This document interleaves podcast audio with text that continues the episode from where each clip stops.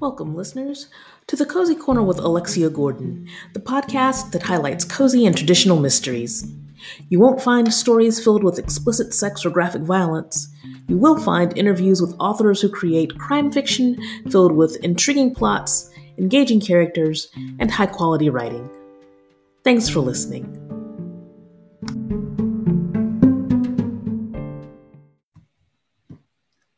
Hello, listeners, and welcome to another episode of The Cozy Corner with Alexia Gordon.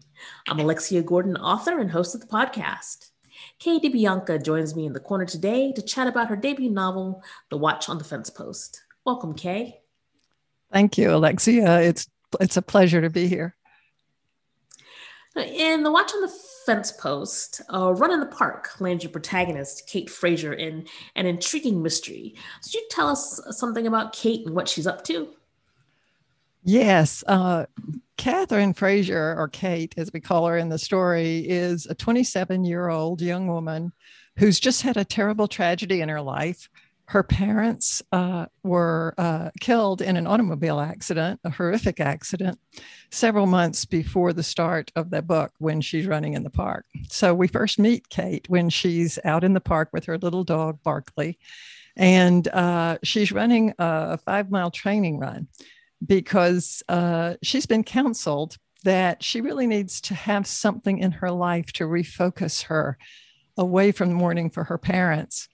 And the challenge, the physical and mental challenge of the marathon is something that appeals to her. So she's she's training for a marathon.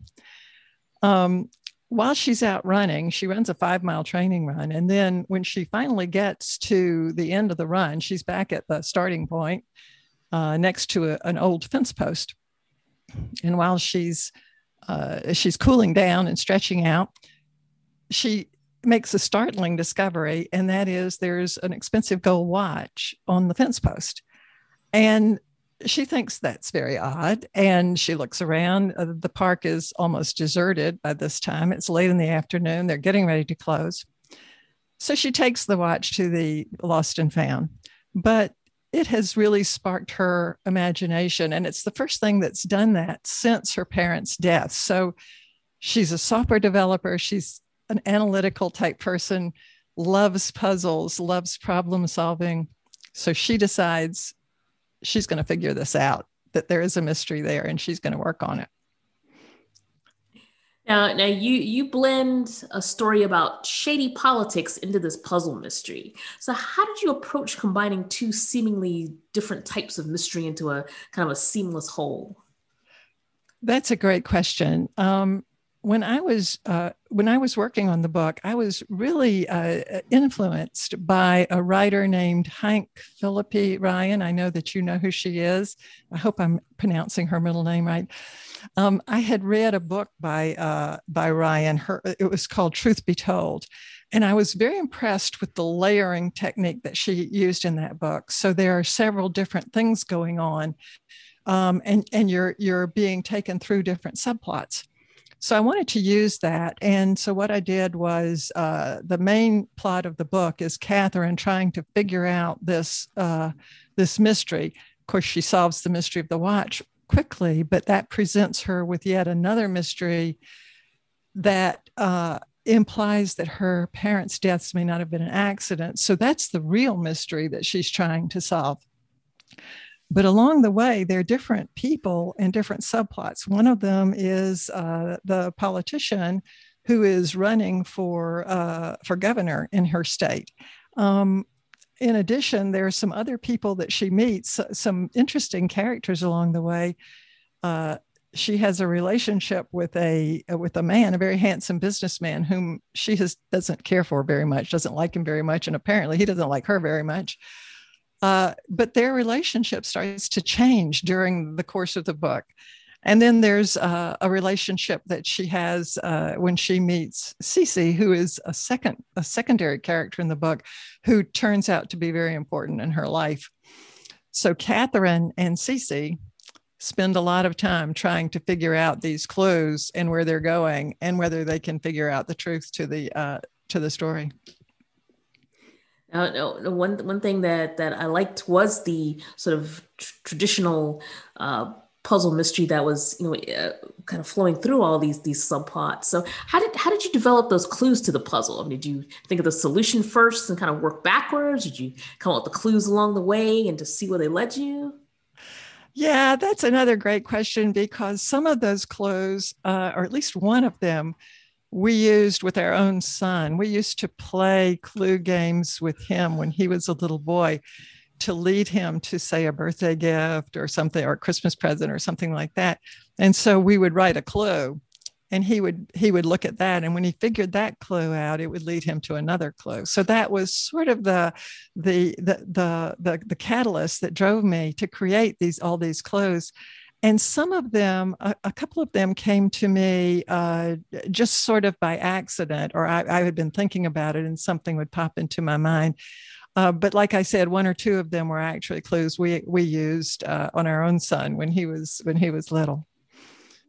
I think it's, it's great that your your real life experiences with your son inspired you. Um, did any any other puzzle mysteries inspire you? I, I, admit Nancy Drew came to mind a couple of times when I was when I was reading it. Definitely, you know, I think uh, so many of us who are writing mysteries were big Nancy Drew fans when we were children, and I was certainly in that in that uh, ballpark. Um, probably the thing that inspired me most um, about th- that particular book was uh, an audiobook I was listening to when I was out running, which really inspired me to write the book. It was a book uh, written by an author named Harry Kemelman. Um, uh, Kemelman wrote a set of mysteries back, I, I want to say the 60s or maybe the 70s, uh, called the Rabbi Small Mysteries. And in these mysteries, uh, there's always uh, something happening. There's a murder. Rabbi Small gets involved in trying to figure it out. Sometimes he's actually the suspect, and uh, and he works with the uh, the, the, chief of police. Uh, and it and it's a it's a it's a clever uh, set of mysteries, and and that really inspired me when I was listening to his first book. I was thinking, you know, I could write a mystery like this. And it was something I had always thought I would do. So it inspired me to, uh, you know, to get the laptop out and really start pecking away. classic mysteries are, are, terrific. I'm a fan of classic mysteries. So.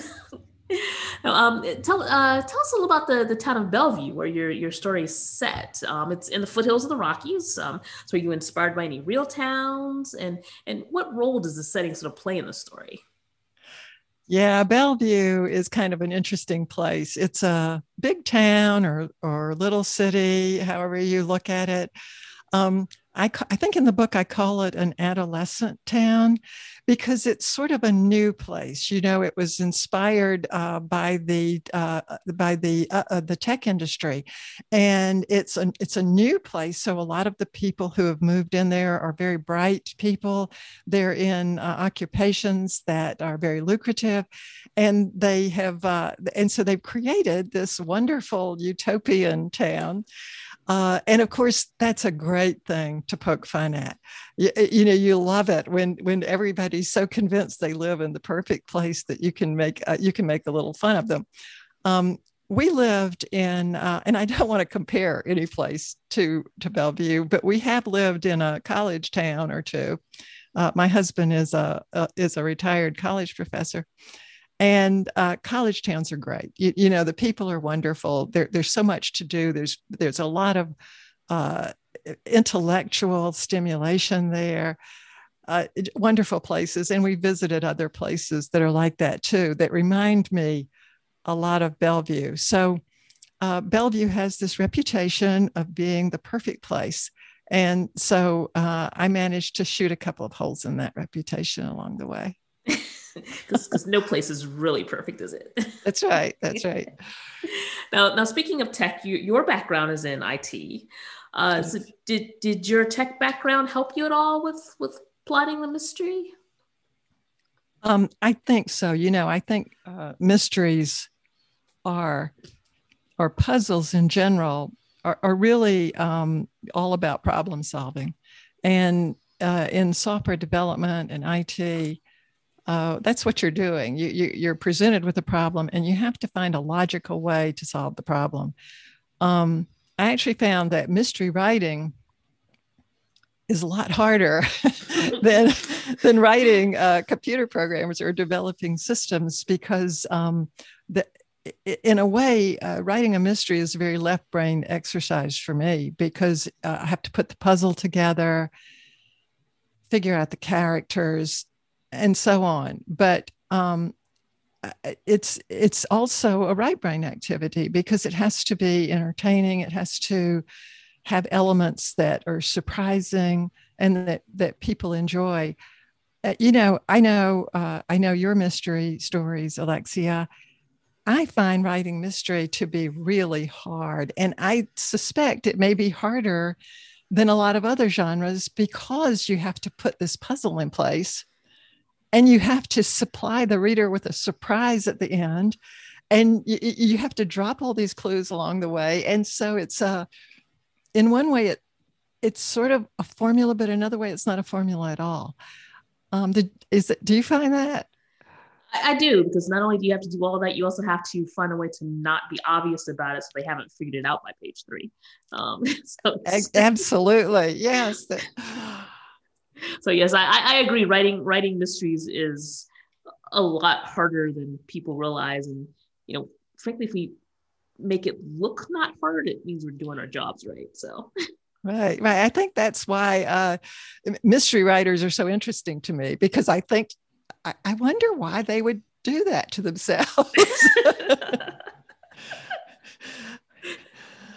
I don't. Maybe it helps us work out our aggressions. We do put it all on the page, and actually, it turns us into some very nice people. I've, most mystery writers are actually very nice when you meet them. You know, I found that too. As a matter of fact, I find that the writing community as a whole is amazing. I've just been so delighted in these past few years learning so many people. Um, but I also find mystery writers, I think, are people who just really enjoy the challenge. You know, they they really they're probably going to climb that mountain, no matter how tall it is. You know. Now, um, g- given that your your your background is in tech, uh, what inspired you to take on the challenge of a romantic puzzle mystery with a political thriller element instead of writing a techno thriller? Well, that's a good question, too. You know, when I was in uh, school, I had uh, several teachers who had uh, encouraged me to write. Um, but back then, I was really sort of all about math. That was more, I was more interested in math, and that led me more into a computer science direction, which I loved and delighted that it did. But it didn't leave a lot of time for uh, for writing. Um, but once I, I, I retired, I, I, found so much more time and and and goodness. I had no idea how hard this was going to be, or how much I had to learn in order to you know to get a story that was good enough to be published. Um, the the the thriller aspect of it, the the political intrigue, you know, I'm I'm not really sure where that came from. I'm a little bit of a more of a seat of a pa- seat of the pants pantser rather than a plotter. I do have a general idea of the plot when I start, but as I continue to write, I find that um, that a, a, lot of things just happen. You, you know, I, I kind of discover characters and and scenes as I go along.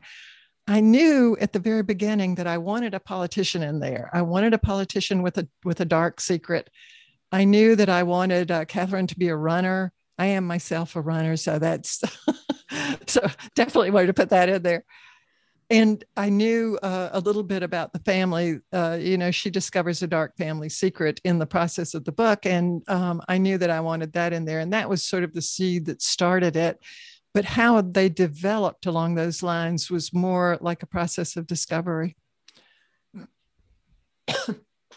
Oh, that's um, that's fascinating, actually, because honestly, I would have guessed that being an IT expert, you would have been more of a plotzer, um, because I'm assuming you can't write a computer program by the seat of your pants. That's exactly, you're exactly right. I mean, I was even surprised that I wasn't a plotter because when you sit down to write a computer program or to design a system, you do all that design up front before you start, you even look at a, at a keyboard.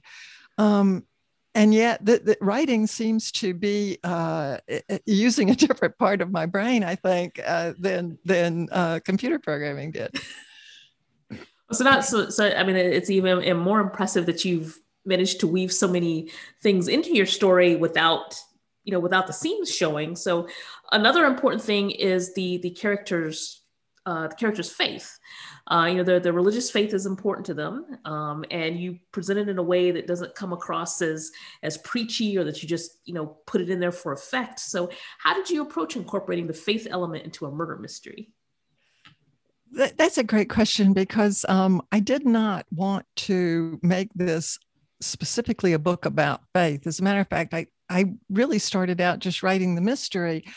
And I suppose the faith came in there because I am a person of faith. And so it, it's just sort of a natural part of some of the characters there.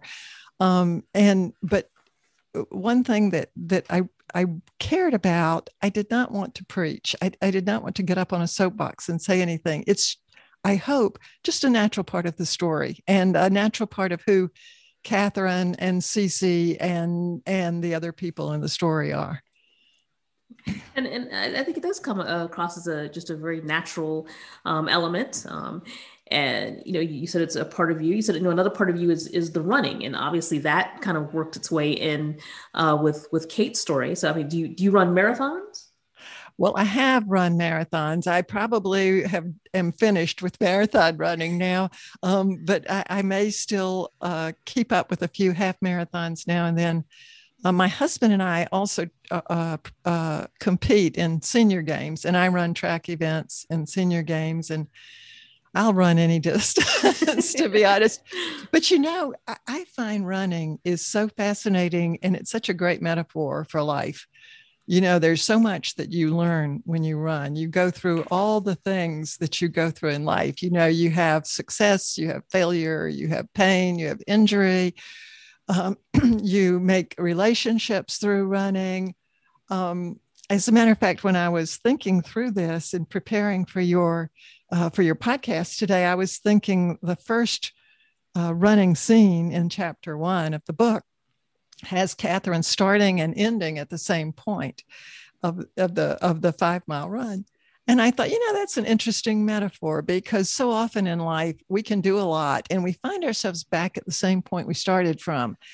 And we think maybe we didn't make any progress. But on the other hand, we arrive back at that point quite different than we started from it. And so I, I just think there's a lot there to explore so we so we've heard how um, you know your your faith and your running and your IT background have all all you know influenced uh, elements of the book. Uh, but there's one one of your characters is is a master of disguise, and not at the not at the silly mustache and floppy hat level. I mean, really good at it. So how how did how did that work out? I mean, are you a master of disguise as well, or?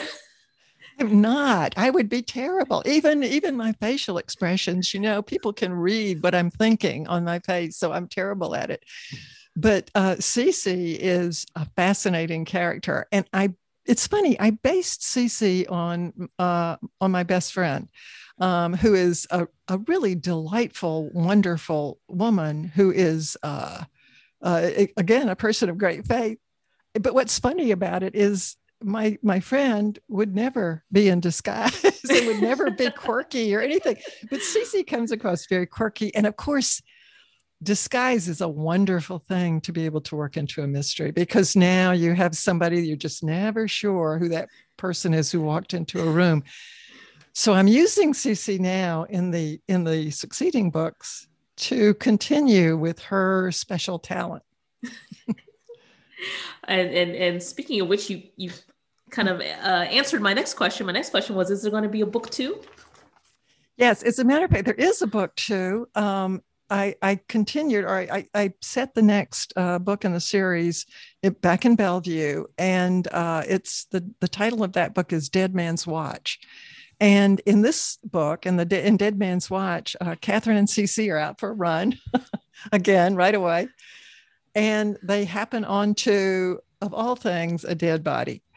So this sets up the the situation for book two, and I've tried to develop it a little bit differently than book one. You know, book one was the main plot line was Catherine and her search for the truth.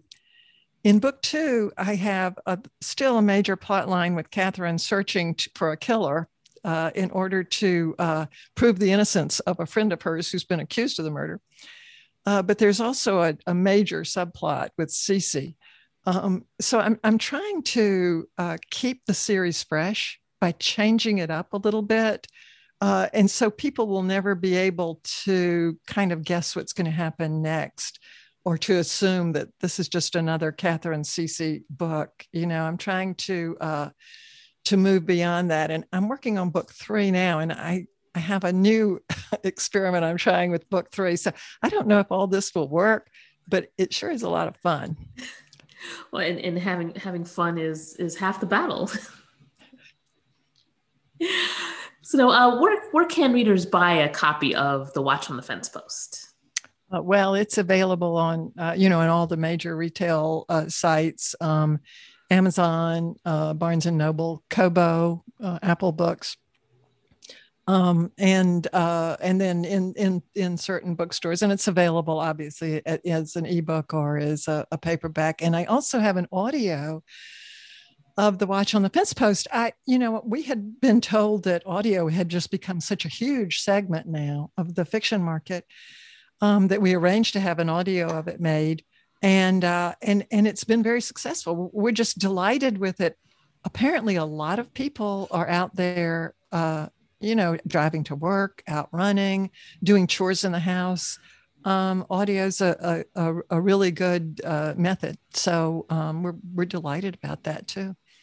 Yes, it's it's much easier to uh, uh, train for your marathon while you're listening to a book than while you're trying to hold one. I imagine. That's right. And oh, and, and the book is also available. The audio is available on uh, Amazon and on Chirp Books. And um, how, how did you uh, uh, find the narrator for that? Is that uh, did you audition people, or did they come contact you, or? Yeah, I, you know, we worked through uh, my publisher, and the publisher set up the uh, the auditions, and we listened to a number of people, uh, and we had a couple of them read sections from the book. And that's how we finally got to the narrator. Um, and she does a, a wonderful job. I cannot even imagine how you can you, you, know use your voice to to change that much to be able to to be different characters in a book. She does a really good job. So we're looking now for um, a narrator for the second book. We uh, th- that narrator is not available anymore. So we're we're looking for another one now to see if we can get dead man's watch in audio. It's uh, someone listening to a book about finding a body while you're out running may not be what they want to do while they're actually out running i know they probably would give them a little pause to go down that lonely trail Although a lot of true crime uh, podcasts start that way. Somebody's either out running or walking the dog when they stumble across something that so. Right. And and uh, where can where can readers uh, uh, come across you if they want to connect with you and find out more about you? Where can they do that? Oh, well, I would love that. Um, my website is uh, kaydibianca.com, and uh, I'm on Facebook, Twitter, Instagram, Pinterest, um, and so any of those platforms. And my my name is unusual enough that I'm the only one out there. So if you find a Kay DiBianca, that is for sure going to be me. Okay, so it's, it's you're under your name on all the different platforms. Yes, that's right. Okay.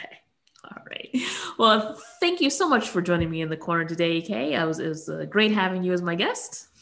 Well, thank you, Alexia. It was a delight. I appreciate it so much. And thank you, listeners, for tuning in to another episode of The Cozy Corner with Alexia Gordon. My guest today was Kay DiBianca, author of The Watch on the Fence Post. I'm Alexia Gordon, your host. Until next time, goodbye.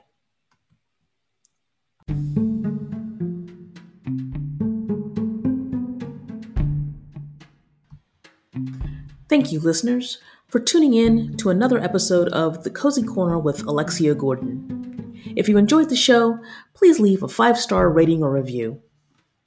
Help me keep bringing you fun and informative chats with authors of cozy and traditional mysteries by supporting the podcast on Patreon at www.patreon.com slash author Alexia Gordon.